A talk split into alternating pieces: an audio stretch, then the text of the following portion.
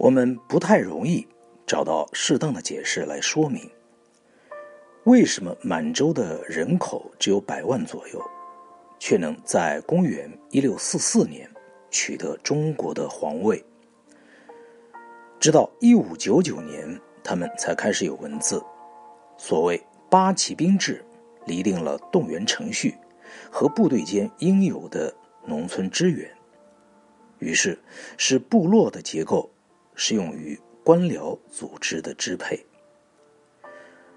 可是这个制度于一六零一年才刚刚实行，而自一六三五年，他们才自称满洲人，一年之后又称清朝，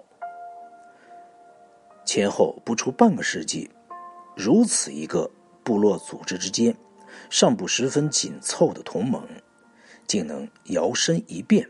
而为一个领导集团，统帅一个文化悠久的大帝国。满清征服中国，和以前少数民族入驻中原的情形不同。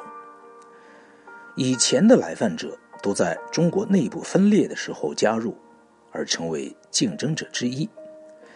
他们是在长城以内取得了立足点。管理过胡汉混合的民众才开始南进。满洲人则是从中国本土之外一跃而为华夏之主。公元一六四四年，明代的流寇李自成向北迂回至长城，经昌平而进入北京。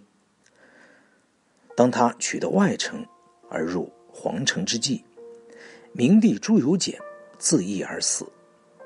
他的遗旨称：“任贼分裂阵师，误伤百姓一人。”今天，故宫的景山，亡国之君悬景之术已不复存在，只是小山坡上有牌匾注明，约三百五十年前悲剧终结的地方。南望北京城。垂杨和林瓦相见，留者犹可想见当年的情景。